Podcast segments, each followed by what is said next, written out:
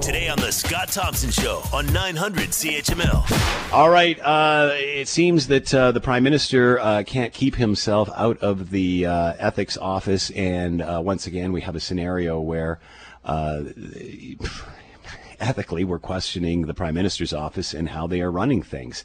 Uh, third time out for uh, the prime minister. This time it's uh, centering around the We Charity. The We Charity scandal continues. Uh, the prime minister saying that he should have recused himself from the decision uh, to pick We for the student grant program. Uh, but then uh, this has all come out, and uh, he's uh, he's changed his stance. Obviously, here's what the prime minister had to say. He apologized. Actually, remember when we used to talk about how he never did that? Uh, now he has apologized uh, for what has happened and the whole We charity scandal. I made a mistake in not recusing myself immediately from the discussions, given our family's history, and I'm sincerely sorry about not having done that. But when it came to this organization and this program, the involvement that I'd had in the past and that my family has uh, should have had me remove myself from those discussions. And I'm sorry that I didn't. I'm particularly sorry because uh, not only has it created unnecessary controversy and, uh, and issues, uh, it also means that young people who are facing a difficult time right now, getting summer jobs, contributing to their communities, are going to have to wait a little longer before getting those opportunities to serve. And that's frustrating. All right, that's the Prime Minister talking uh, about uh, the We uh, charity scandal and his apology for it. Let's bring in Michael Taube, Troy Media syndicated columnist, contributor to the Washington Times, former speechwriter for Stephen Harper. He is with us now. Michael, thank you for the time. Hope you're doing well. I am. Hope you're doing well too. Uh, Michael, there was a time when we always would uh, we would always say that, gee, all, all, the prime minister needs to do is apologize here. And in that clip we played, I think we heard sorry three times. Is this a yeah. change of tone for the prime minister? Not really. I mean, he's unfor- he's apologized for other things as well. Sometimes it's taken him longer to do that, as we saw, say, with NSC Lavalin, uh, even with the Aga Khan affair. I mean, he has been brought forward uh, twice to the ethics commissioner and found I wouldn't say guilty because it's not a court of law, but found in contravention with proper ethics rulings in this country on two occasions. No other prime minister has even been found guilty once. And um, this will be, without question, now the third time that he goes before the ethics commissioner. I mean, I can predict pretty easily that he'll be found, you know, found negligent yet again. How many times do we have to keep doing this? how many times do we have to keep looking at these cons- these controversies, these things that pop up, and just start to realize that this prime minister, for whatever good some people feel he has, whatever bad some people he feel he has, he just sort of does things on the fly as he sees fit, and he really does not pay direct attention to the rules. Because if he had, this we wouldn't be doing this for a third time. If he had, he wouldn't have to apologize profusely. And if he had, I don't think pe- I think people would have actually listened to it, considered it, and maybe even accepted it. Whereas now, Scott, after three times of this, and based on the fact of what we've seen in terms of the Trudeau family and the way that they're interwoven in the We charity, you can't uh, you can't accept the apology. How could you? All right, I'm going to play devil's advocate here. Uh, what's the problem? It's a charity. It's a charity that uh, various political stripes uh, support. It's not like he's doing something like life, life or death here. It, it's a, it's a great youth charity. Are, are, you making a mountain out of a molehill here? It's not about the charity. It's about what happened directly with the charity. The charity itself is perfectly fine. I mean, we know that obviously there are issues within it because the, the two Kielburgers have been covered by CBC, CTV, Global, I believe, as well. All three major networks have exposed certain problems that are within the charity itself from former employees. So that comes down to an issue of problems within the mechanism itself, and that obviously is bad. We Charity, the basic purpose of We Charity, is perfectly fine, and I think most people would say that. It does some good work. No one questions that it's not the issue of We Charity, it's the issue of the Trudeau family creating favorites, and not just Justin Trudeau, a number of his ministers. And yes, I know that some uh, critics of, well, critics of the opposition, primarily the conservatives, have gone back and found images, messages, and other things related to, say, conservative leadership candidate Peter MacKay and others who have actually said good things about it or have had either they've either appeared at the organization in some capacity or family members have. Okay, that's fine.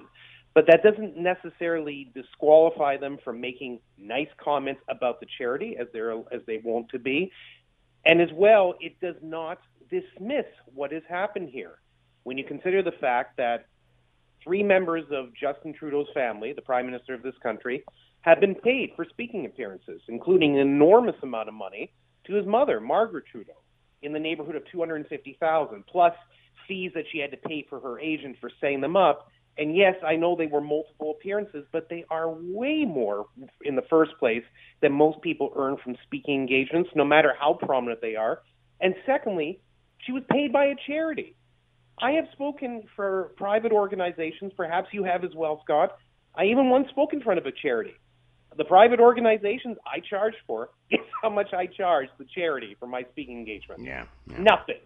Because that's what you do, because that's the moral, and, and this is a hard one for the Prime Minister, the ethical thing to do. And I don't think people truly understand that. How, how would other charities react to this? I think that, in fairness, no matter how the charity leans ideologically, and most of them, you know, at least in practice, do not do so because they realize that if they lean too far to the left or too far to the right, they're going to alienate the other side. The whole goal of the charity is obviously to bring people together, to bring ideas together, to discuss things in forums, meetings, conferences, etc. So I think a lot of charities are going to be looking at this, and, and while they won't necessarily change the way they run on a day-to-day operational value, they may actually sit back and say, are we too close to a particular leader or a particular political party or a particular organization? And if that is the case, one, should we make some sort of a, a break or division to ensure that it doesn't look like we're always in the back pockets of that individual? Or two, should we bring other people into the mix who may have a different point of view or value than we have to ensure that all ideas are heard? all ideas are discussed, and there is more opinion, more discussion, more intellectual discourse by nature that's occurring at the ground level. So I think a lot of charities are looking at this, Scott, and saying to themselves that not necessarily that we need to change today, but we may better start at least the process or get the process going to start the change or have change occur in the future. Uh, when the prime minister was uh, giving his apology, he said he was really uh, concerned, upset about uh, the fact that these programs were now canceled and these kids who had planned on these, the students that had planned on this, uh, would lose out. Does that alleviate the pressure? Does that add pressure? No, it, it's it's basically just a tactic. He's just trying to spin it in a different direction. Trying to make it less about himself, although he's obviously apologized three times, as you correctly pointed out he's all and he's trying to say that because of what the opposition parties have done, they have taken away the jobs from the children. He always pushes it in a different direction. In fact, all three ethics violations, because since it's quite clear he's going to go the third time, this is a violation, have always been geared towards something else. You know, you know, it hurts business, or it hurts our communities, or it hurts our children. It's never about him, and that you know may amuse people because they obviously feel that most politicians, or at least the theory is that they're egotistical and it's all about them, which you know in some cases is true, some cases is false, and then it's a mix and match of both. But yeah, I mean, I think it's interesting that he's making it all about that. Yes, it is unfortunate that those jobs have been lost, but at the same time, if the Liberals hadn't shown preferential treatment, if the Prime Minister hadn't said that, you know, the We Charity was the only organization in Canada that could handle this task. Which I must say to you, and I don't have a laundry list sitting in front of me, Scott, that is utter nonsense. He could have found someone else if he had put a contract to tender. Other organizations or individuals would have proposed something. They would have had a list of things that they could do, and you might have found, ha ha, that someone else could have done it. It was the fact, unfortunately, that the Trudeau family, at least three members of it, were linked in some way, shape, or form, plus a number of his cabinet ministers. And I hate to say it, there are probably others that we don't know about yet, but, well, I, I think we'll eventually find out at some point. So, yeah, it is unfortunate the children are hurt, but the children that have been hurt should actually look to this federal government and see the real reason, the primary reason, and in many cases the only reason why they were hurt. You're listening to the Scott Thompson Show podcast on 900 CHML. Will this resonate? Does it resonate with Canadians, especially during a pandemic? You know, how does this play politically? The bloc leader today came out and said that Trudeau should step aside and put mm-hmm. uh, the deputy in, in, in, charge until this is uh, resolved. Your thoughts? You know, it's a tough one. I mean, obviously, the global pandemic is of greater importance to most people because it affects it can affect them directly and it may be affecting them directly right now. It's something that we have to live with. It's something that we worry about or deal with on a daily basis. So naturally, that's where our primary focus is going to be. I would imagine that liberal spin doctors and the Prime Minister's office are hoping that the We Charity, although it has certainly con- continued on much longer in the news cycle than a lot of issues do. Typically, an issue lasts one to three days. This has gone way past that, and doesn't seem to be settling down, or doesn't, or won't settle down any anytime soon. Um, I think they're hoping it'll disappear because of the global pandemic, because of COVID nineteen. But it's up to the opposition parties to keep this issue alive, and that's why the bloc leader has spoken out. That's why Andrew Scheer of the Tories has spoken out. That's why Jagmeet Singh of the NDP will speak out if, you know, and more often if he needs to. The Greens will, others will too, because that's the only way it remains in the news cycle. If all of the focus is placed in one area, as important as it is to our safety and security in our world, then yes, you can get rid of this issue pretty fast. But the fact that it's actually still floating along and picking up headlines and being covered by the media and being discussed by opposition parties and most importantly being talked about by average Canadians in the midst of COVID-19 means that this is a major issue and it's not going to go away anytime soon. How will the younger generation view this, specifically the students who are affected by this? You know, because obviously this organization is sold to the kids as no one gets paid. Uh, how are they going to view this now? How are the younger people going to view it? Yes. I think a lot of younger people will probably be of two minds. I mean, the ones who are obviously directly affected will be frustrated, furious, and will quote unquote lash out in different directions. Some will lash out the federal government for putting them in this quandary in the first place. Others will lash out the opposition parties for revealing this, even though it should have been revealed in the first place. And others will be sort of in the middle those that are indirectly affected, which I think is basically the, the broader swath of young people, I think a lot of them are going to have to, if I were advising them, they would have to think about this issue. And, you know, I'm not in the best position to advise them because obviously I'm ideologically consistent. I'm a, you know, and I'm a conservative intellectual. That's where I stand on the spectrum, or just a small c conservative if you want. It doesn't matter what you call me that's where I lean. So obviously, my point of view and my bias is obvious. I think for a lot of them, no matter where they sit on the political spectrum or where they don't sit on the political spectrum, as we know, a lot of young people are not fascinated by politics. They don't have strong ideological views.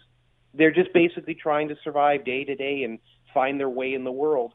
I think they have to look at this federal government and sort of see that the model or the creation of Prime Minister Justin Trudeau as this liberal, progressive, feminist. You throw in the, the term that you want. He's tried to make himself everything that progressives would see as a political darling. And I think a lot of them, they're very intelligent. They should sit back. They should look at these things, look at the controversies that this government's been involved in, look at the fact that the federal deficit is reported to go up to $343.2 billion at the end of this fiscal year and consider that and say to themselves, even though some of the ideas that Justin Trudeau may match my own in terms of the way children look at life, is he really the best option for this country? Is he really the most politically viable? Or have I just not been looking at this properly? Because when all these things come up, I mean, at some point you have to put it all together, all the controversies, three instances of blackface, um, the federal deficit just going awry, even though we sort of know why it's happening, but it was even higher. It was 90 to 100 billion dollars above what most people had predicted. And now you're looking at what's happening at the We Charity. I mean, you know, you could put it in front of any PR communication specialist in politics, no matter the ideological stripe, I think they would realize it's a hard selling point for Canadians, and it'll definitely be a hard selling point for Canadian youth, even if they like a lot of the ideas that Justin Trudeau has.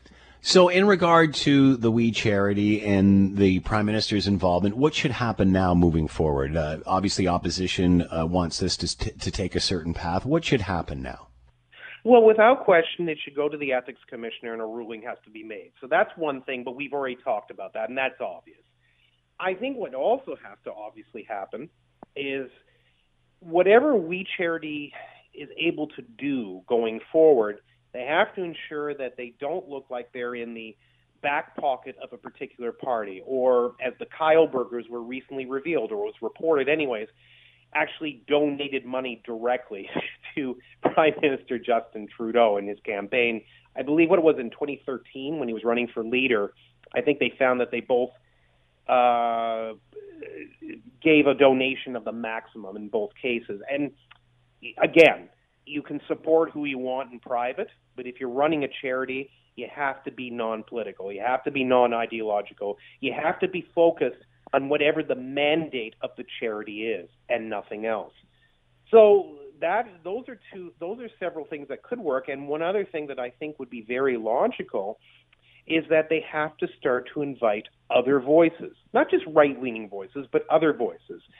Uh, a much broader and more diverse group of people because even though there have been conservatives who've spoken there and I'm sure others have spoken there the fact that it's now so heavily tied to the Liberal Party, whether that's fair or unfair, is now in the public mindset. For that reason, they have to broaden the tent. They have to open it up more. They have to ensure that they're not, as I said before, not linked with anything directly or indirectly as well. You have to operate like a charity day to day. So that's what they have to do. And for the Liberal Party and for the Liberal government, I think they really have to have a serious rethink when, of their entire cabinet, as they were asked the question by uh, Marieke Walsh of, uh, Globe, of the Globe and Mail, you know, what they did or did not know about the Trudeau family's involvement with We Charity, only one minister out of the 34 spoke out to her, and that was Marc Garneau, the Minister of Transport, who deserves credit for having spoken out, even though all he said was, I'm, you know, his office said he wasn't aware of anything the fact that everyone's hiding behind the issues of cabinet confidence or just fear, so they're just remaining silent during this thing. Honestly, I think that that party needs to do a serious rethink, hold a cabinet meeting, a caucus meeting, something, and try to figure out where to go forward. Because if this is the man that they want to run with in another election, especially in a minority government, which is always tenuous and can fall at any point in time, even though it's a little bit less likely during COVID 19 because they're not meeting on a daily basis in, excuse me, in Ottawa. I think they really have to start to think, look at the helm of their leadership and say to themselves, we may have been attracted to Justin Trudeau as a political leader. We may have been attracted to his message, which allowed us to run as MPs and then sit as cabinet ministers, backbenchers, etc. Mm. But maybe he really isn't the right person for the job maybe we need someone who's more clean, who's more transparent, and who, frankly, is more open about the day to day process and how to run government and how to run a country. Because quite clearly, this prime minister is failing and mm. failing miserably. And while his Michael? critics like to keep showing that Stephen Harper did this and that, Stephen Harper's been out of power for five years, ladies and gentlemen. That's my old friend boss. He's not in politics anymore. You've got the focus is on you now. Michael Taube has been with us, Troy Media syndicated columnist, contributor to the Washington Times. Michael, as always, thank you so much. Be well. My pleasure. Have a good week. The Scott Thompson Show, weekdays from noon to 3 on 900 CHML. For most of us, crime is something we see on the news. We never think it could happen to us until it does. Loved ones are gone, and for the survivors, the scars will never heal. I'm Nancy Hixt, a senior crime reporter for Global News. And on this season of Crime Beat, I'll take you inside some of the most serious crime stories I've covered. Season 6 of Crime Beat is available now on Spotify, Apple Podcasts, Amazon Music, and all podcast platforms.